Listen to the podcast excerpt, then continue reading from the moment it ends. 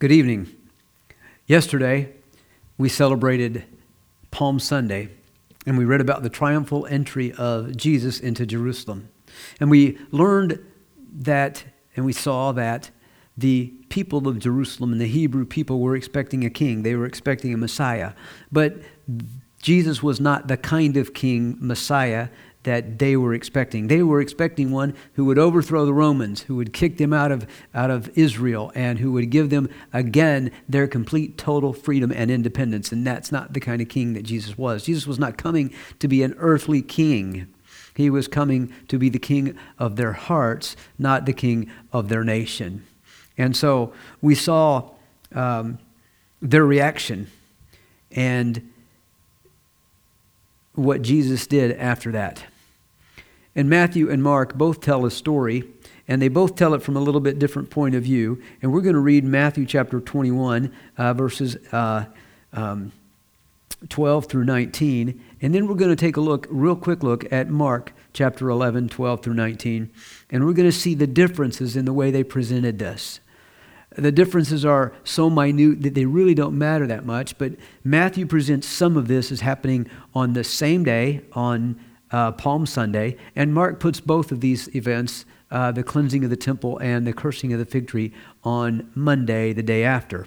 And so, if, so um, Matthew chapter uh, 21, verses 12 uh, through 19. Then Jesus went into the temple of God and drove out all those who bought and sold in the temple, and overturned the tables of the money changers and the seats of those who sold doves. And he said to them, It is written, My house shall be called a house of prayer, but you have made it a den of thieves. Then the blind and the lame came to him in the temple, and he healed them. But when the chief priests and scribes saw the wonderful things that he did, and the children crying out in the temple and saying, Hosanna to the Son of David, they were indignant or angry. And he said to them, Do you hear what these are saying? And Jesus said to them, Yes. Have you never read, Out of the mouths of babes and nursing infants, you have perfected praise? Then he went, he left them, and went out of the city to Bethany, and he lodged there. Now in the morning, as he returned to the city, he was hungry. And seeing a fig tree by the road, he came to it and found nothing on it but leaves, and said to it, Let no fruit grow on you ever again. And immediately the fig tree withered away. Mark tells the story a little bit differently, and we read in, the, in uh, Mark chapter 11 about the triumphal entry, and then we start in verse 12 uh, and go on through 19, reading about the fig tree and the cleansing of the temple, which he puts in the different order than what Matthew put. Now, the next day, when they had come out from Bethany, he was hungry. And seeing from afar a fig tree having leaves, he went to see if perhaps he would find something on it. When he came to it, he found nothing but leaves, for it was not the season for figs. In response, Jesus said to it, Let no one eat fruit from you ever again. And his disciples heard it. So they came to Jerusalem. Then Jesus went into the temple and began to drive out those who bought and sold in the temple and overturned the tables of the money changers and the seats of those who sold doves. And he would not allow anyone to carry wares through the temple. Then he taught them, saying, Is it not written, My house shall be called a house of prayer for all nations? But you have made it a den of thieves. And the scribes and chief priests heard it and sought how they might destroy him, for they feared him, because all the people were astonished at his teaching. When evening had come, he went out of the city. And so, if we go back to Matthew and we begin to look at Matthew there, um, we see that he had gone, uh, and we're going to go with the idea that Mark uh, in, that it was on Monday that he was doing all of this, that he had gone back into the city uh, there on Monday. Um, and whether the fig tree cursing came before he cleansed the temple or after it, uh, it, would, it would seem to me that if I'm walking there, I see the fig tree, I go to the temple, then I come back out, and that's when we see that it had withered. But nevertheless, we're going to look at this in the order that we see it in the book of Matthew. Matthew 12. He went into the temple of God, drove out all those who bought and sold in the temple, and overturned the tables of those, uh, the money changers, and the seats of those who sold doves. And in order to understand this and to see this, um, what we've got to understand a little bit about this temple is that. Um, that it was built in, in different sections. Um, the temple, or the um, Holy of Holies, was uh, the smallest part. It was not quite in the center, but it was the furthest back in the back of the temple. Um, and this was where, uh, at one time, the Ark of the Covenant was kept. It was where, um, when God would show up at the temple. He would show up in the Holy of Holies in a pillar of fire and a pillar of smoke. It was where the uh, high priest would go one time a year to offer the sacrifice on the Day of Atonement for the sins of the people of. Um, uh, of, the Jewish nation for the Hebrew people. This was where only one priest could ever go. Then there was the, um, uh, the inner court of the priests and the priest could go there. The altar of burnt offering and the brazen laver and the uh, seven branched lampstand and the altar of incense and the table of showbread were all a part of this.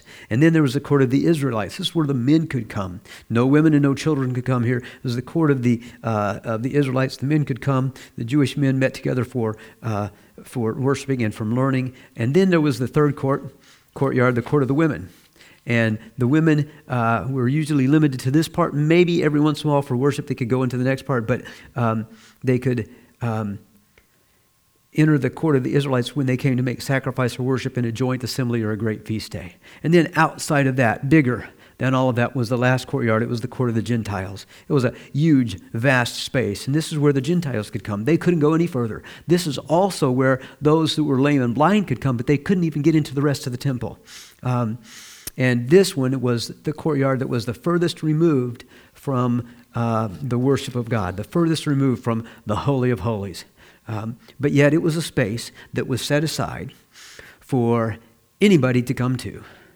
Anybody to come to. They could, they could um, uh, come there to hear rabbis teach. They could come there uh, to even to beg. They could come there to talk and to discuss. They could come there in the hopes that somebody would come to the temple and that they could be healed. Um, and this is where uh, the priests and the uh, money changers set up shop. This is where they set up where they could sell um, the sheep and the doves for the sacrifices. Because you see, uh, during Passover week, Jerusalem would um, would uh, the population of Jerusalem would expand to sometimes around 2 million people.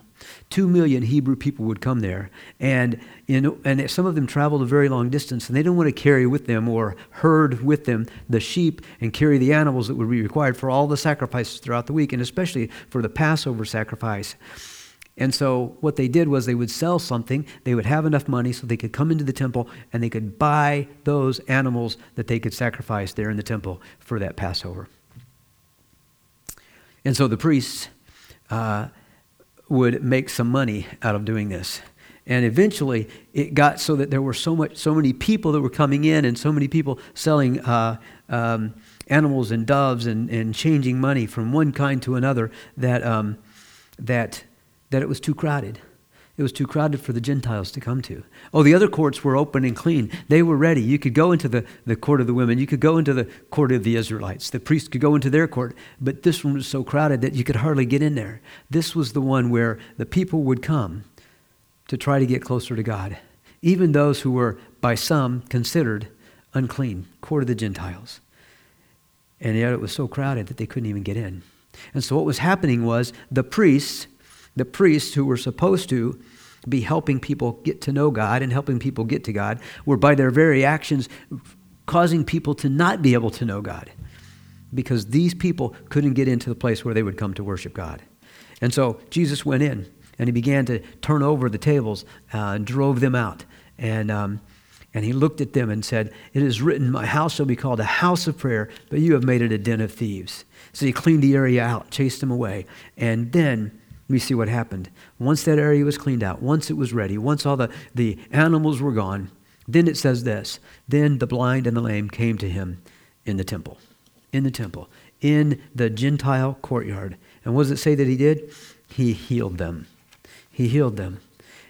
And, and you would think you would think that the chief priest would be happy about this because now these people can worship God and their sacrifices would, would even benefit the chief priest even more. But no, that's not what happened. When the chief priest and the scribes saw the wonderful things that he did, and I want to want to um, uh, hit that word, that that idea of of a wonderful thing, the wonderful things that he did. Um, were, were the healing, the healing and the, the helping others come to God because now they could get into the temple.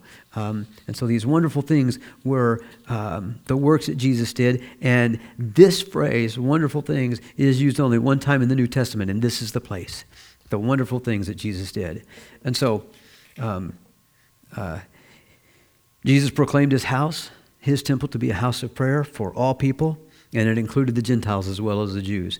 And because of what was going on, they, the Jew, Gentiles, were not able to get in um, to this house of prayer to worship God.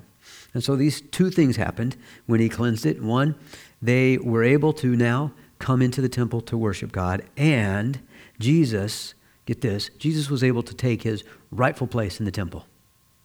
He was the one now that the people were looking to. He was the one that, uh, because you hear the children saying, Hosanna to the Son of David, they were looking to him as the Messiah. They were looking to him. Uh, and, and whether they really understood all of the, um, the truth about Jesus as Messiah or not, they were saying, Hosanna to the Son of David. Now, it's interesting that, um, that they possibly were some of the children who were walking with their parents into Jerusalem on that triumphal Sunday.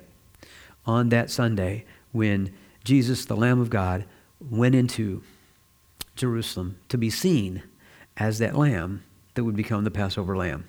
And so, uh, so they heard what was going on, and now they were repeating what the others said. It's interesting, though, uh, and they say, Do you hear what these are saying? And Jesus, the, the chief priest said, Do you hear what these children are saying? Jesus said to them, Yes. Yes. I love that. He could, he could have stopped there. Yes.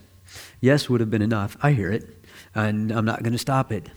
Yes. Have you never read, Out of the mouth of babes and nursing infants, you have perfected praise? Isn't that interesting? You know, when you walk um, and you see little kids and they look up at you and they smile, they don't do it most of the time because they want something. They don't look at you and tell you, uh, ladies, how pretty your outfit is because they want something. They don't look at you and say, I love you because they want something from you.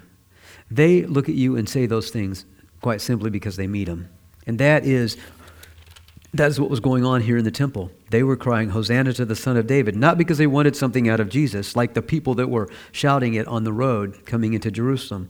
They were saying it because they believed it, because people were being healed, because Jesus was doing something amazing that had never been done before, some wonderful things that he was doing in the temple. And I look at all of these things, and I think quite simply that as we get closer to Easter, as we get closer to the resurre- or to the crucifixion and to the resurrection, I wonder about our actions. You know, are we more like the chief priests who push people away and keep people from believing in God? Or are we like the children who, um, out of the mouth of babes and nursing infants, uh, God has perfected praise? Is He perfecting our praise? Or are we being used pushing people away? Or are we being used praising God and praising Jesus the way that we really ought to?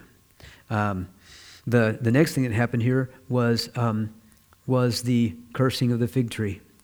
Uh, and, um, and Jesus saw it and he was hungry. He wanted something to eat, and there were only leaves on it. And he said, Let no fruit grow on you ever again. It's interesting because uh, there are so many things we could learn from that. One of them is that, that, that God, Jesus, had the power to do that. And the other one is that the Jewish nation, particularly the chief priests, were, were so corrupt in their thinking and in their teaching that there was no true fruit growing on their vines. And what was going to happen eventually was they were going to lose all of that. They were going to be cut off. And, and their witness for God wasn't going to happen anymore, wasn't going to be of any value. They weren't going to bear any fruit anymore. Um, and they didn't need to because Jesus Christ was going to be the one true sacrifice that would save the people from their sins. Father, I thank you for this day and for this week. God, I pray that as we look into the different days and the different events of the last week of Jesus' earthly life, that it will be a time when we can be drawn closer to you, when we can more closely and intimately understand what Jesus did for us and what he went through for us, and the great sacrifice that you made when you sent your Son to be the Lamb of God who takes away the sin of the world. In Jesus' name we pray. Amen.